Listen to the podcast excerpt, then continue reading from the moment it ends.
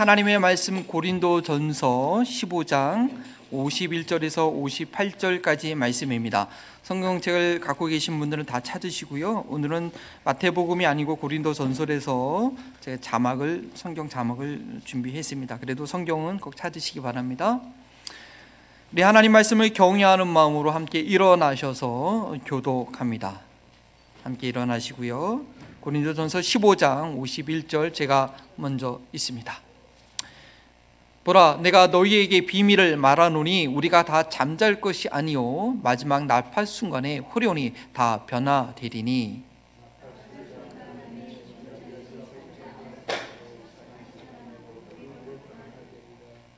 이 썩을 것이 반드시 썩지 아니할 것이 입겠고 이 죽을 것이 죽지 아니함을 입으리로다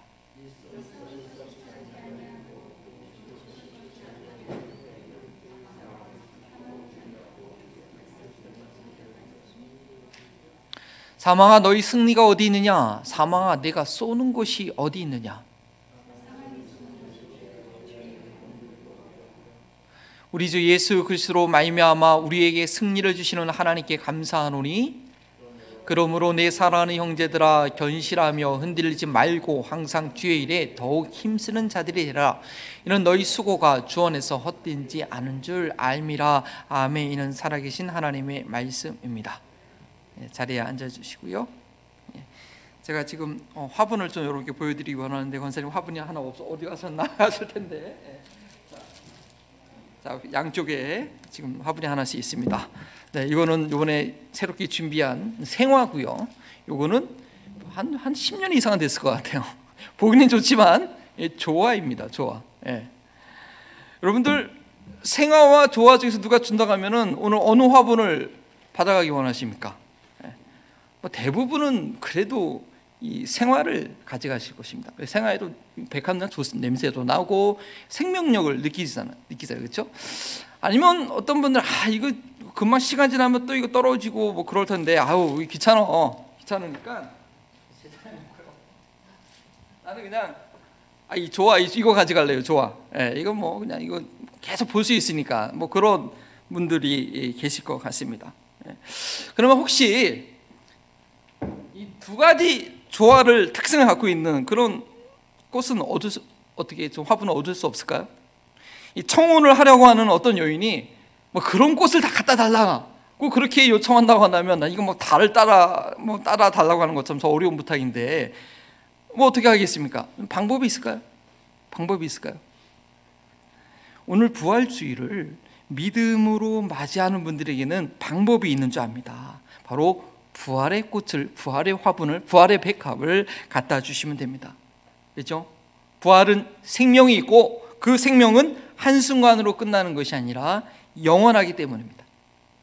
마태복음에 예수님의 그 첫 부활의 역사상 상황을 아주 잘 상세하게 기록해 있습니다. 어, 하지만 오늘 부활주를 맞이해서 마태복음 강의를 잠깐 쉬고 이 부활을 현실 생활에 적용할 수 있는 그 의미를 찾을 수 있도록 설명한 교리적으로 잘 설명한 고린도 전서 15장 전체 말씀을 다 하기 힘들고 뒷부분 말씀을 가지고 오늘을 살아가는 우리 그리스도인들이 부활을 어떻게 적용해야 될지 또한 부활이 우리에게 어떤 소망을 주는지 이해하여서 어떤 어려운 가운데서도 흔들리지 않는 믿음을 더욱 견고히 갖는 그런 시간이 되시기를 바랍니다. 썩지 아니할 것으로 다시 살아나고 이 부활이라는 단어 한번 보여주시면요 네, 스크린 보여주시면 이 부활이라는 단어 한자로 설명하면 음, 다시 부자와 살 활자로 되어 있습니다. 다시 산다는 것을 어, 표현한 것이죠. 그렇죠? 다시 부 살활. 그리고 또 성경 원래 쓰였던 헬라어 원어로는 아나스타스라는 저런 단어를 썼습니다. 근데 이 단어 뜻이요 그냥 일으키다, raise up. 그래서 he is risen 이라고 하는 게 저 원래 단어가 그냥 일으키다라는 그런 뜻입니다. 그리고 이것을 좀 더 전문 용어로 표현 영어로 하면 resurrection 이라는 단어를 쓰는데 저게 라틴어에서 갖고 온 말이죠. 라틴어 어원을 자세히 보면 다시 바로 잡다라는 그 라터, 라틴어 어근만으로는 그런 뜻이 있습니다. 제가 뭘 말씀드리려고 하냐면 이 부활인 부활 아타나 뭐 anastasis resurrection 요 단어 자체만으로는 예수님께서 죽으셨다가 다시 살아나셔서 영원히 계시다라는 그런 부활의 정말 의미를 표현하기가 쉽지 않다라는 것입니다. 오늘 본문 말씀은 썩지 아니할 것으로 다시 살아나는 것을 부활이라고 설명하고 있습니다. 즉 영원히 사는 몸을 가지게 되는 것을 말합니다. 그것이 생명이죠. 태어난 생명이라고 한다면 언젠간 죽겠지. 그렇죠. 언젠간 죽겠지. 다 죽는 것이 이 세상에서 생각하는 그런 자연스러운 생각이지만 상식이지만 그것은 이 세상에 뭐가요? 죄가 들어왔기 때문에 생긴 결과이지 결과이라는 것입니다. 진정한 구원과 생명은 그 사망의 문제, 모든 세상 사람들은 당연하게 생각하는 그 사망을 해결하는 것입니다. 그리고 그것이 바로 부활입니다. 그리고 그것은 죽은 이 땅에서의 시간뿐만 아니라 우리가 현재에도 우리에게 적용되는 진리입니다. 고린도전서 15장은 부활에 관해서 가장 자세하게 설명한 말씀입니다. 이 15장은 세 부분으로 나눌 수 있는데요. 오늘 읽었던 본문의 달력은 세 번째 부분으로서 아 죽은 사람이 어떤 몸으로 다시 살아나는가 라고 이렇게 사람들이 질문하니까 그거에 대해서 답을 하면서 사도 바울이 부활의 구체적인 모습에 대해서 설명하고 있습니다. 이미 죽어서 그 시체가 다 썩어져 없어진 사람들이 어떤 몸으로 다시 살아나는지 이 부활을 의심하는 사람들에게는 참 궁금한 것이죠. 아주 현실적인 질문이죠. 아, 예수님께서 부활하신 것은 그 당시에 워낙 증인들이 많이 있었고 그 증인들이 150명이나 아니 또 더러 많이 살아있는 상황이어서 그래 인정한다 하더라도 그 부활이 예수님의 부활이 어떻게 다른 사람에게도 적용될 수 있냐라는 그 질문입니다. 예수님께서는 33살 아주 젊은 나이에 돌아가셨죠. 그리고 죽으신 이후에 아주 시신을 잘 장례를 해서 아리다메다 유석과 니고데모가 잘 장례해 가지고 아주 신선한 아주 선선한 동굴 아래 모셔두지 않았습니까? 그리고 3일 만에 다시 살아났기 때문에 그 시체가 전혀 썩지 않고 부패하지 않고 다시 그 몸으로 살아 날 수 있다라고 하지만 그러면 그러면 이미 그 몸이 장사 지내서 썩어 없어진 그 자들은 도대체 어떤 몸으로 살겠냐라는 질문이죠. 어떻게 보면 어리석은 질문일 수도 있고 부활이 안 믿겨진 사람들은 이런 현실적인 질문일 수도 있습니다. 이것에 대해서 사도 바울은 51절에 내가 보라 내가 너희에게 비밀을 말한다라고 하면서 쭉 설명합니다. 부활의 본질은 그냥 단순히 죽었다 살아나는 것이 아니라 신령한 몸으로 정말 이 세상에는 존재하지 않는 가장 완벽한 모습으로 다시 회복되는 것이 부활입니다. 예수님께서 다시 살아난 것이 다시 살아나신 것이 인류 역사 가운데 가장 유일한 것은 유일한 사건인 것은 죽은 이후에 또 다시 죽지 않고 지금도 살아 계시다라는 것이죠. 라자노스 증후군이라는 것이 있습니다. 이게 뭐냐면 예수님께서 나사로를 다시 살리신 그 사건을 연상해서 만든 단어 라자노스 증후군인데 사람들이 심장마비를 죽었거나 했을 때 심폐소생술을 하죠. 근데 아무리 해도 심장이 다시 뛰지 않아요. 그래서 의사가 시간 지나고 보더니 사망, 사망 판정을 했는데 뭐 1시간, 2시간, 아 8시간 후에 이 사람이 스스로 다시 몸이 깨어나는 경우입니다. 그래서 2010년도에 저시 우크라이나 어떤 땅에 80대신 할머니가 장사 다 지내고 관 물으려고 또 하고 있었는데 관에서 뭐가 소리가 들린 거야. 그 할머니 다시 살아났. 이런 경우가 1800, 1982년 이후부터 의학적인 기록에 의하면 한 62명 정도가 그런 사건을 겪었다고 합니다. 그 중에서 3분의 1 정도는 이 뇌가 손상되기 때문에 오래 못 살고 죽었고 3분의 2 정도는 제 수명대로 살고 죽었다고 합니다. 자, 이렇게 죽었다가 다시 살아난 사람들이 많이 있는데 이 사람들의 공통점은 무엇입니까? 결국은 다시 죽는다는 것입니다. 그러나 저희가 부활이라고 말할 때는 다시 죽을 수 없는 그 생명, 영원한 생명의 상태를 말하는 것입니다. 그리고 이것을 사도 바울은 썩지 않을, 않을 몸이라고 오늘 본문에 설명하고 있습니다. 썩지 않을 몸입니다. 어떤 영혼의 상태가 아니라는 것이죠. 먹고 마실 수 있는 몸인데 여러분 먹는 즐거움이 상당하지 않습니까? 마시는 즐거움도 좋죠. 그런데 신령한 몸입니다. 그리고 더 이상 아무리 먹어도 아무리 마셔도 그 죄의 지배받지 않는 또한 시간과 공간을 네, 제한받지 않는 몸입니다. 그리고 그러한 부활의 몸을 예수님께서 처음으로 제자들에게 보여주셨죠. 그러니까 누가복음에 보니까 제자들이 부활하신 예수님을 딱 처음 만났을 때 제자들이 영인 줄 알고 막 두려워 뗐습니다. 뭐 이렇게 우리가 귀신을 보는 것처럼 홀령인 줄 알고 막 두려워했어요. 아, 그랬더니 예수님께서 내 손과 발을 보고 나인 줄 알라. 나를 만져보라. 영은 살과 뼈가 없으되 너는 보아 너희 보는 바와 같이 나는 있다. 그리고 제자들하고 같이 식사도 하십니다. 또한 요한복음에는요 제자들이 무서워가지고 다 문을 문들을 닫았다라라고 되어 있는데 예수님이 그냥 제자들의 있는 곳에 나타났다라는 표현을 두 번이나 하고 있습니다.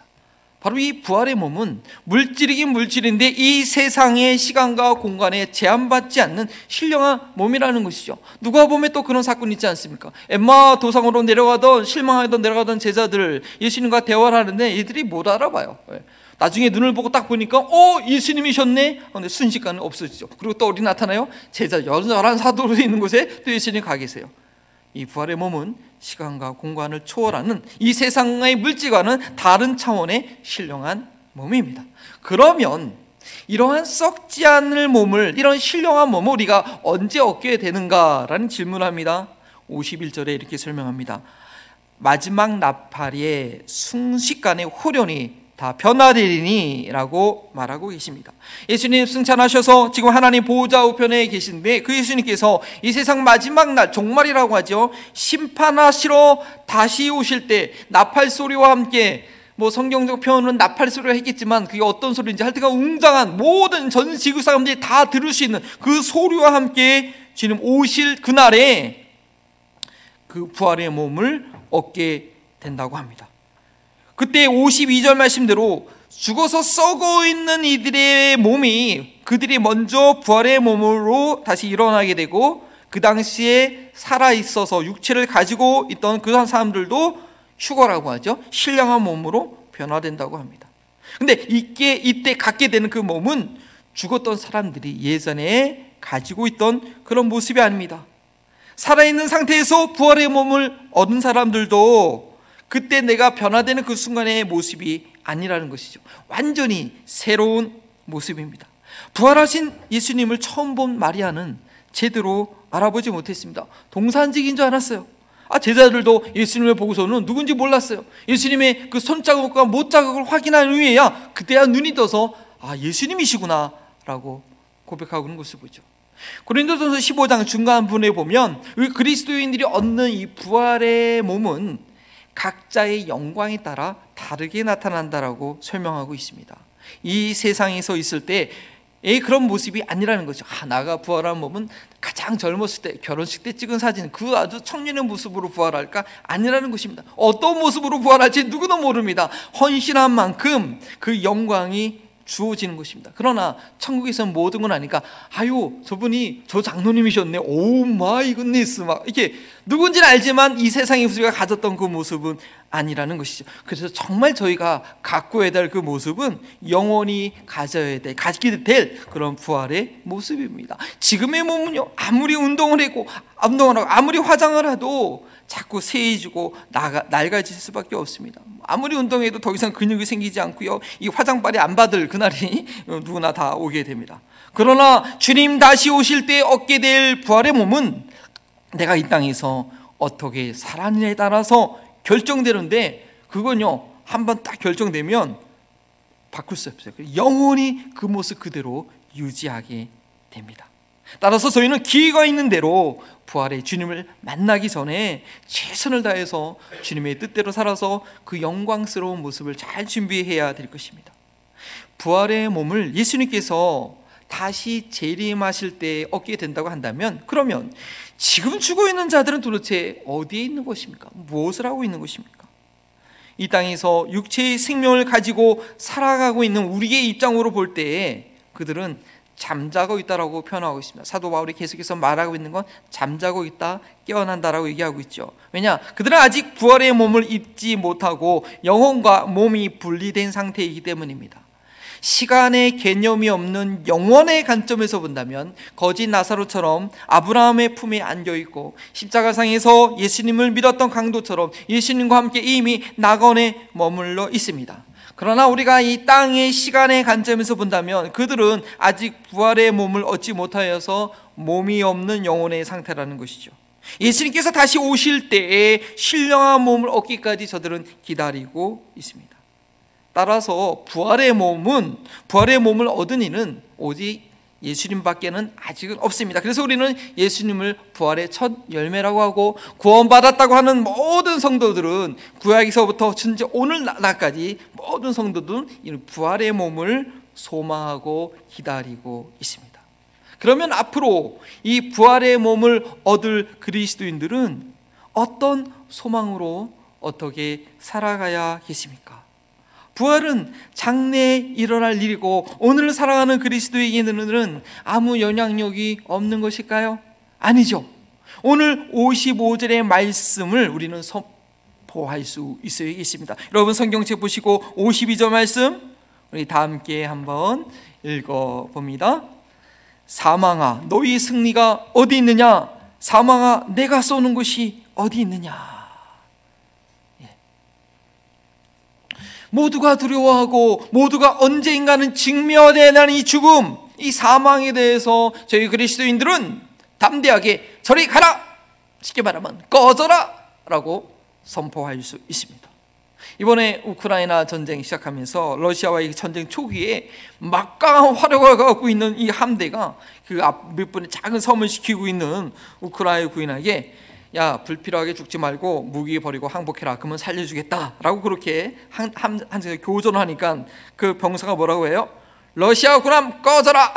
그렇게 얘기했죠. 근데 그 음성 내용이 이 온라인에 공개가 됐습니다. 그래서 아주 큰 반향을 일으켰죠. 바로 이것이 우크라이나, 우크라이나 항전의 상징이 되었고 러시아의 정복으로 곧잘, 곧 끝날 것이라는 이 전쟁이 한 달 이상 50일째 이어가고 있습니다 도리어 이 우크라이나 대통령은 승인을 확신하면서 온 국민들과 함께 지금 결사항전을 가지고 있습니다. 이 현실적인 국방력으로 볼 때는 그 아무도 예상하지 못한 상황이었죠. 금방 함락될 것이다. 어쩔 수 없다. 아, 러시아 저 푸틴이 좀이좀 욕심 부리지 말아야 된다는 그러고만 안타까워하고 있고 서방 나라에서도 뭐 이렇게 무기를 공급해 주지 않는 상황이었는데 아 지금은 적극적으로 무기를 공급하는 그런 상황이 되었습니다. 저는요, 뭐, 뭐 정치적인 것도 있고 여러 가지 있겠지만 저희는 무엇보다도 하나님 나라의 관점에서 이 전쟁이 사탄이 인류를 괴롭히는 많은 비극과 엄청난 그 전쟁 범죄와 그 어려운 일들이 있지 않습니까? 이 사탄이 인류를 괴롭히는 것이 되지 않고 하나님께서 개입하셔서 이 복음의 진보가 나타나도록 저희는 계속해서 기도해야 됩니다. 뭐 러시아도 나름대로 입장이 있겠죠. 뭐 그러나 우리가 볼 때는 뭐 나치나 뭐 2차 세계 대전 상황이나 크게 다를 것이 없기 때문에 온 세계가 지금 어, 같이 지금 이것을 해결하려고 수고를 하고 있습니다. 저희도 기도해야 됩니다.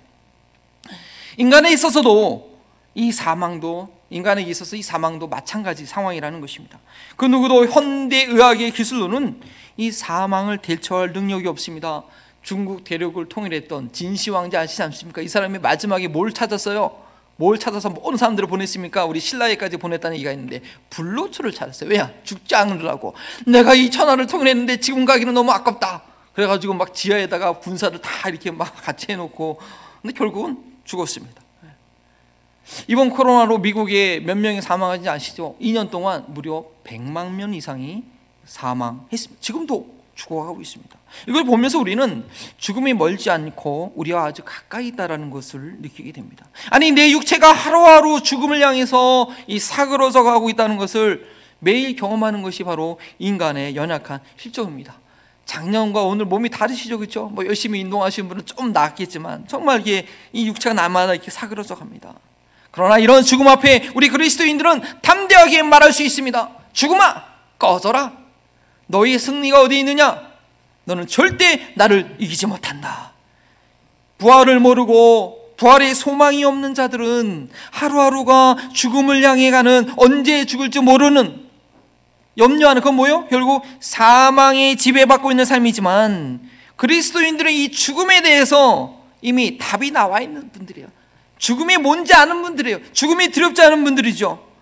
부활의 생명이 없는 자들은 아이 병들어 죽는 것이 두렵고 늙어 죽게 되는 것이 서글픕니다. 그러나 그리스도인들은 죽음이 두렵지 않고 도리어 죽음을 환영합니다. 예, 왜냐? 죽음 이후에 이 구원의 완성인 부활을 얻을 수 있기 때문입니다. 아니, 지금 그리스도와 함께 죽음을 경험해야 부활의 권능 가운데 살아갈 수 있기 때문입니다. 그리스도의 십자가로 말미암아 내 육신이 죽을 때에 생명이 성령의 지배를 받아 생명력 가운데 살 수 있게 됩니다. 육신의 죽음은 영원히 사는 부활로 들어가는 영광의 관문이고 그리스도와 함께 자아가 주는 것은 내 안에 있는 영이 사는 길입니다.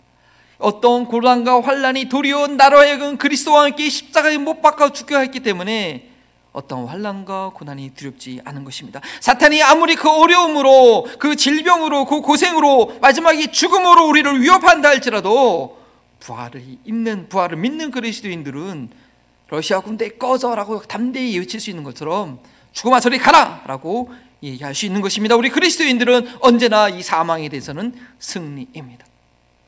육신의 생명만 가지고 있는 인간은 죽음이 절대 극복할 수 없는 한계이며 죽음 앞에서 모든 것이 허무할 수밖에 없으며 죽음 이후에 무엇이 있는지 몰라 어떻게 해서든지 살아보려고 발버둥을 치지만 그리스도인들에게는 죽음은 이미 해결된 문제요. 이 땅에서의 사명을 다 이루었다는 마침표일 뿐입니다. 부활을 모르는 사람들은 죽음은 늘 물음표예요. 하지만 우리는 마침표일 뿐 아니라 우리는 그것은 느낌표입니다. 아, 내가 이 세상에서 이 경주를 이렇게 마쳤구나. 그 후에 나한테 영광의 부활이 오겠구나 하고 내가 살았던 주님과 함께 살았던 삶이 어땠는지 기회가 되는 느낌표가 되는 것입니다. 우리는 감격스러운 어떤 일을 했을 때 느낌표를 하지 않습니까?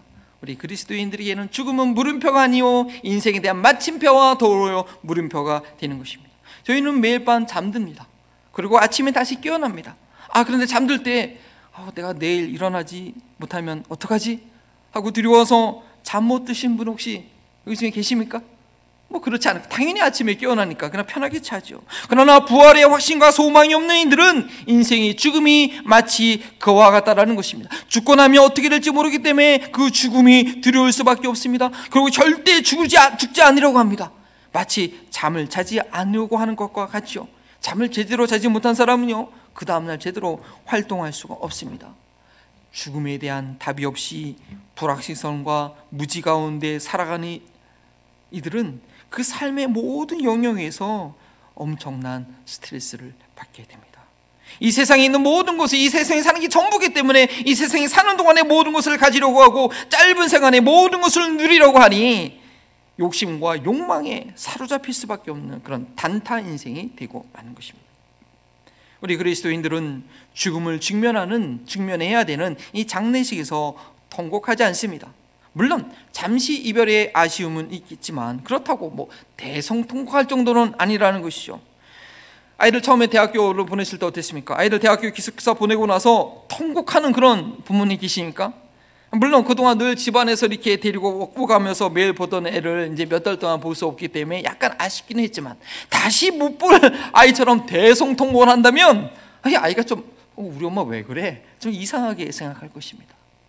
부활의 소망을 가지고 생의 생을 마감한 이의 장례식장에서 부활의 소망이 있는 그리스도인들은 결코 대성통곡하지 않습니다. 이 땅에서의 삶만을 길게 생각하고 영원한 나라의 영원한 시간을 믿음으로 감각하지 못한다면 이 땅에서의 삶을 길게 여기는 만큼 그 슬픔은 길어지겠지요. 아니 부활의 소망이 없는 곳에 다시 만날 수 없는 곳으로 갔다고 한다면 정말 대성통곡할 수밖에 없었지요. 내가 그 전에 헌신하고 그 전에 전도를 할 거라고 나 자신의 그런 어, 불신앙을 대성통곡하겠죠. 따라서 저희는 이 땅에서 부활을 소유한 자로서 살아가야 하고 내가 가까이 하고 있는 이, 지내는 이들이 부활을 소유하고 있는지 확실히 확인해야 됩니다. 또한 영혼에서 함께할 영혼이 함께할 그곳에서 가장 멋진 모습을 있도록 너무나 초라한 모습이 되지 않도록 이 땅에서의 삶을 믿음에서 믿음으로 가꿔야 됩니다. 이 땅에서 좀 초라하게 사는 거 괜찮습니다. 100년만 지나면 다 없어집니다. 그러나 저 나라에서는 영원토록 봐야 돼요. 영원토록 있어야 돼요. 거기서의 삶을 좀 준비해 둘 필요가 있습니다. 따라서 사도 바울은 부활에 대한 설명을 마무리하면서 뭐라고 얘기합니까? 견실하며 흔들리지 말고 항상 주의 일에 더욱 힘쓰는 자가 되라고 권면합니다. 부활의 소망이 있는 자들은 장래에 나타날 그런 부활만 기대하고 있는 사람들이 아닙니다. 미래에 올 것이 확실하다면 그것은 현실에 반영되어야 되지 반영되지 않으면 그건 몽상입니다 여러분 부활을 믿습니까? 부활이 확실합니까? 그러면 그 부활의 능력이 우리의 삶에 반영되어야 된다는 것입니다 부활을 믿음으로 인해서 저희는 오늘 어떠한 모습으로 살아가야 됩니까? 어, 오늘 권면하고 있는 말씀처럼 그렇기 때문에 어떤 환란 가운데도 흔들리지 말고 영원한 하나님 나를 위해서 힘쓰라고 하는 것입니다. 흔들리지 말고 견실하며 흔들리지 말고 어려움이 찾아오면 혼란과 의심에 빠지기 싫습니다. 갑자기 병이 걸린다든지 자녀에게 문제가 생기다든지 아니 경제적인 문제가 도저히 해결이 안 되든지 하면 내가 믿고 의지하고 있던 것에 대한 그런 회의가 생깁니다. 그러나 부활을 믿고 그 영광을 볼 수 있다고 한다면 이 땅에서 100년도 안 되는 그 시간에 겪는 일 때문에 영원한 시간을 놓치는 어리석음에 빠지지는 않을 것입니다. 사도 바울은 그리스도로 얻고 그 안에서 발견되기 위해서 이 세상에 있는 모든 것들을 배설물로 여긴다고 했습니다. 여러분 배설물 알죠? 이 세상의 모든 것들을 배설물로 왜냐? 그리스도로 얻기 위해서 부활이 없는 자는 이 세상에서 누리지 못하는 것이 아, 나는 왜 이것도 없고 왜 나는 것이 실망으로 다가오겠지만 부활이 있는 자는 이 세상에서 누리지 못하는 것으로 인해서 도리어 내가 붙들지 말아야 될 배설물이 무엇인지 확인하게 되는 것입니다. 이것이 부활의 영광을 보는 자와 보지 못하는 자의 이 세상을 바라보는 관점의 차이입니다. 부활이 없는 자는 이 세상의 끝에 있는 죽음의 관점으로 볼 수밖에 없지만 그래서 욕심을 부리고 어떻게 해서든지 취하려고 하지만 부활이 있는 자는 이 세상 끝에 있는 생명의 관점으로 보기 때문에 이 세상이 전하는 사망과 그것들 가운데 부활의 생명력을 불어넣을 수 있는 자가 되는 것입니다. 예수님께서는 죽은 나사로를 다시 살리실 때 나사로의 누인 마리아에게 확인받은 믿음의 고백이 있습니다. 우리 아까 교동문 할 때 읽었죠. 예수께서 이르시되 나는 부활이요 생명이니 나를 믿는 자는 죽어, 죽어도 살겠고 살아서 믿는 자는 영원히 죽지 아니하리니 이것을 내가 믿느냐 예, 마르다의 믿음을 요청하고 있습니다. 그렇게 믿었다고 고백할 때 바로 나사로는 살아나게 됩니다. 부활의 믿음이 있는 자들은 죄와 사망의 권세에 눌려 있지 않고 생명의 역사를 일으키게 되는 것입니다. 부활하신 예수님께서 살아계시며 그 부활을 믿는 이들과 함께 하시기 때문입니다. 주의 일에 더욱 힘쓰는 자가 되라. 여러분들 주어진 삶을 잘 살기 위해서 참 수고가 많으십니다. 각장에서, 가정에서, 직장에서, 사업장에서 모두가 열심히 살아오고 계십니다. 그러나 그것이 꼭 없어질, 써질 것만을 위한 것이 아니기를 바랍니다. 물론 이 땅에서 살아가는 것에 필요한 것이 있겠지만 1년 쓰고 없어질 것, 아니 만년 사용해야 10년 쓰고 없어질 것을 위해서 여러분의 소중한 인생을 소진하지 않게 되기를 바랍니다. 주님께서 맡겨진 일을 잘 감당하여 부활의 주님을 다시 만났을 때 친착받고 상급받는 저희 모두가 되기를 소원합니다. 이 땅에서의 삶은 단 한 번뿐입니다. 시간은 되돌릴 수 없습니다. 무엇이 후회할 수 없는 영광스러운 삶이겠습니까? 아무리 부귀하게 누려도 길어야 100년뿐입니다. 주를 위해서 헌신한 삶이 없었다고 한다면 영원한 날에서 우리는 영원히 초라하게 지내야 됩니다. 이 땅에서는 지식도 없고 건강도 뭐 빈약하고 가진 것이 없고 초라해 보여도 주님께서 맡겨진 그 작은 일에 충성을 다하는 삶을 산다면 이 세상과는 비교할 수 없는 영광스러운 시간을 보내게 될 것입니다. 종말에 일어날 부활을 믿는 자로서 지금 항상 주일에 힘쓰는 여러분과 우리 모두가 되기를 바랍니다. 그런 믿음을 가지고 다 함께 일어나셔서 찬양 드리십니다.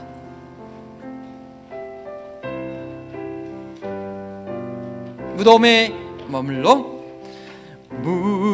무덤에 머물러 예수 내 구주